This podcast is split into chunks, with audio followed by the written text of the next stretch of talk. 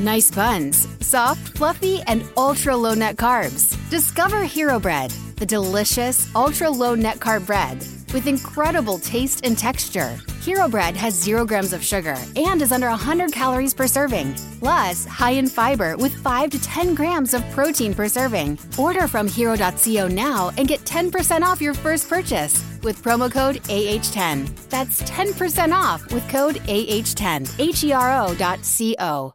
Welcome to the campfire, the only place where friends and strangers alike sit down and tell tales in truth or fiction, in exchange of my blessing of their safe travels. Allow me to relight the fire while you relax and listen. Make your mind wander about the reality we live in.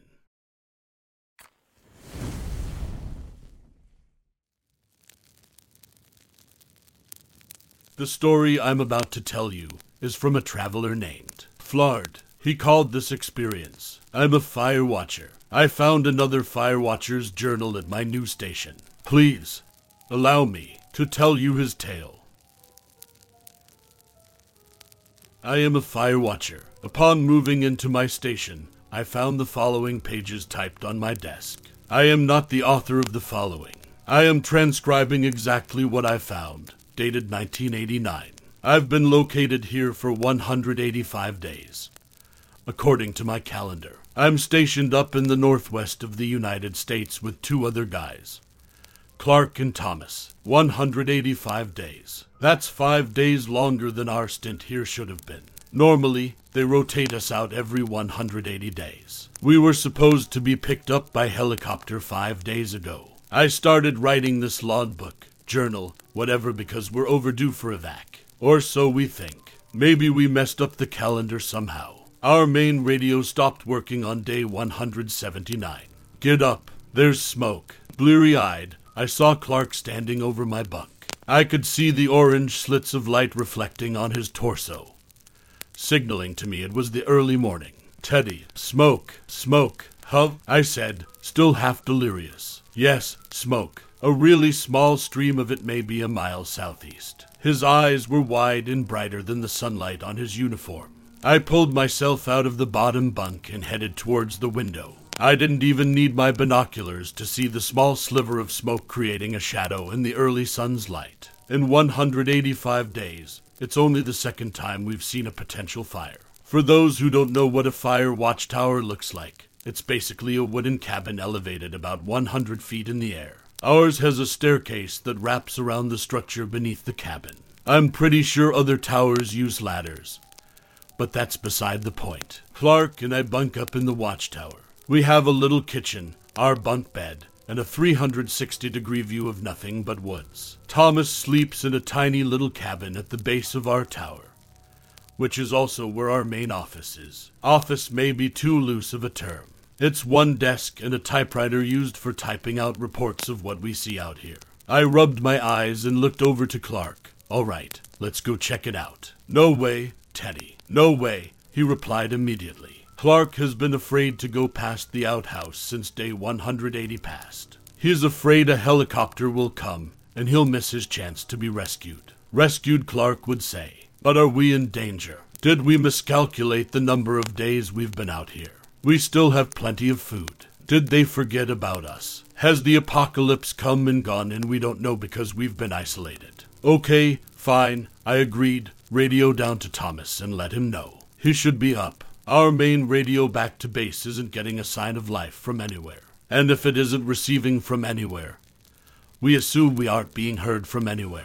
Luckily, we still have our own walkie talkies to communicate with each other. Clark took out his walkie. Tom, there's some smoke about a mile southeast. Can you go check it out? A few seconds passed before Thomas responded. After I finish wiping my ass, I'll be on my way. Unless you want to help me with that Clarky. Thomas, the oldest of us, is always picking on Clark, the youngest. He doesn't really dislike Clark. He is just easy to pick on. He's a 23 year old college dropout. I think he studied accounting or finance or something on his parents' dime. I don't think he left college to be a professional fire watcher. No, I think he left to come out in the wilderness. Be alone. and take a retrospective look at his life to decide what he really wants. You only sign up for 180 days of isolation if you're crazy, or if you want to get away from something. I'm not sure which category Thomas falls in. He's a cryptic, brute of a man. His picture is probably in the dictionary next to lumberjack. He's pretty quiet unless he has a joke to tell or something important to say. Either way, when he opens his mouth, I listen. As for me, it's not important why I'm out here. Headed out now, Thomas radioed. Clark and I watched Thomas start his trek into the tree line until we could no longer see him. Clark cocked his head towards mine. Teddy, he said to me, Thomas has been acting. Different. Weird. I didn't expect him to be so blunt. But I had noticed. I knew Clark had noticed, but this was the first time we spoke about it. I know. He doesn't seem to be bothered that we are stuck out here. We don't know if we are stuck out here. We could have scratched off the dates wrong. You know, we thought we didn't scratch the day off yet, but we really did. So we accidentally scratched the next day too. I guess, Clark said softly. I knew what he was going to say next. At night, though, shut it, Clark. Come on, Teddy. It's fucked up. He's fine during the day and then just, just changes. Does he have some type of illness? It happens so suddenly. Maybe he does. So what if the guy goes out at night to stare at trees? Trees. Stare at trees. I know you've seen it. He goes out near the tree line and stands there for a while looking out. Sometimes hours. Maybe he does have a screw loose, and maybe he shouldn't be out here. But I don't think it's the best idea to bring it up to him when we are trapped here with him especially if he is insane. Silence fell between us before Clark responded. I didn't know he stares out at the forest, he said to me in a soft voice and eyes wider than when he woke me up this morning.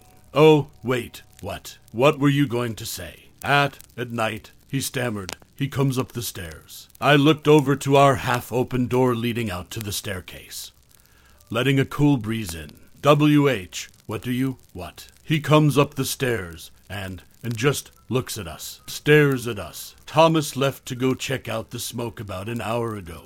It seems to have vanished, so I figure he handled it. Clark spends his days using our walkie talkies, trying every station possible to alert anyone nearby. I just watched the forest. It's 11:30 p.m. Thomas isn't back. He left at about 7 a.m.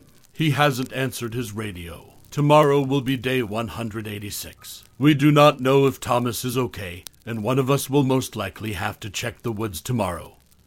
And since Clark is chicken shit, it'll end up being me. More disturbing, though, is something Clark told me a few minutes ago. The reason I went back to the office to type this. I was leaned back in my swivel chair, spinning slowly, making sure there were no lights or fires in the dark expanse of trees, and wondering where Thomas was. He must have been hurt. Even if he was lost, he'd reply on his walkie. We always answer our walkies. They're with us at all times, even when we are shitting or showering. Clark stopped my chair mid spin and mid thought. Before I could protest, he spoke. Listen, I need to tell you something I've been thinking about recently. It's eating away at me. I wondered if it had to do with Thomas. Okay, I said. I'm all ears. It's going to sound crazy, he warned. I bet I've heard crazier. He took a long, yet stuttered inhale, then spoke. I don't remember coming out here. My facial expression didn't change, and it looked like he was waiting for a reaction. So he repeated, I don't remember coming out here. Do you? Do you remember applying for this job?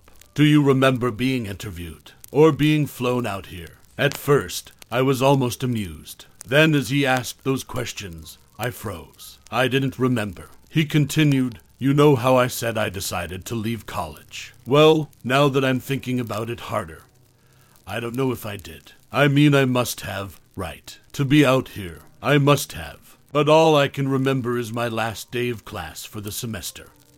And then I was here. I don't remember anything between coming home after class and meeting you and Thomas. I was listening, but it probably didn't show. I was still motionless. I couldn't remember. I tried and am still trying. Thomas is missing. Clark and I are losing our minds or or something else. Either way, I can't explain it yet. There are more pages scattered about, but I haven't figured out the order. Some are ripped and some are faded beyond recognition. But there is a more pressing and imminent problem at hand. About 30 minutes ago, I met Gary and Harold. We have been stationed out here for the next 180 days. I don't know whether to tell them what I've found, and I don't know whether to tell them that I don't remember coming here.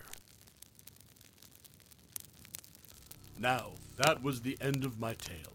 I hope you enjoyed yourself, listening while escaping the world you live in. That is all for today. Safe travels and a blessed day.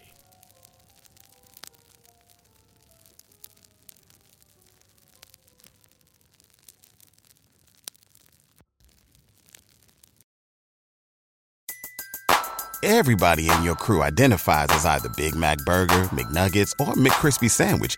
But you're the filet fish Sandwich all day. That crispy fish, that savory tartar sauce, that melty cheese, that pillowy bun. Yeah, you get it. Every time. And if you love the Filet-O-Fish, right now you can catch two of the classics you love for just $6. Limited time only. Price and participation may vary. Cannot be combined with any other offer. Single item at regular price. Ba da ba ba ba.